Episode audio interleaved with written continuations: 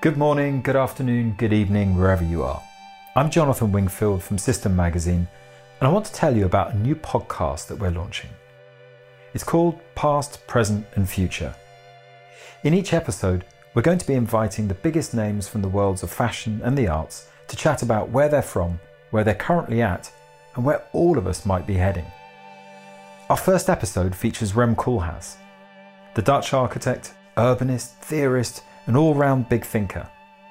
It's going to be available to download in all the usual podcast places in just a matter of days. So if you want to hear Rem reminiscing about why his childhood was way too adventurous to be playing with Lego, why he thinks the word icon should be banished, and why the future of architecture might just be biology, then press the subscribe button, form an orderly queue, and wait for past, present, and future to be delivered.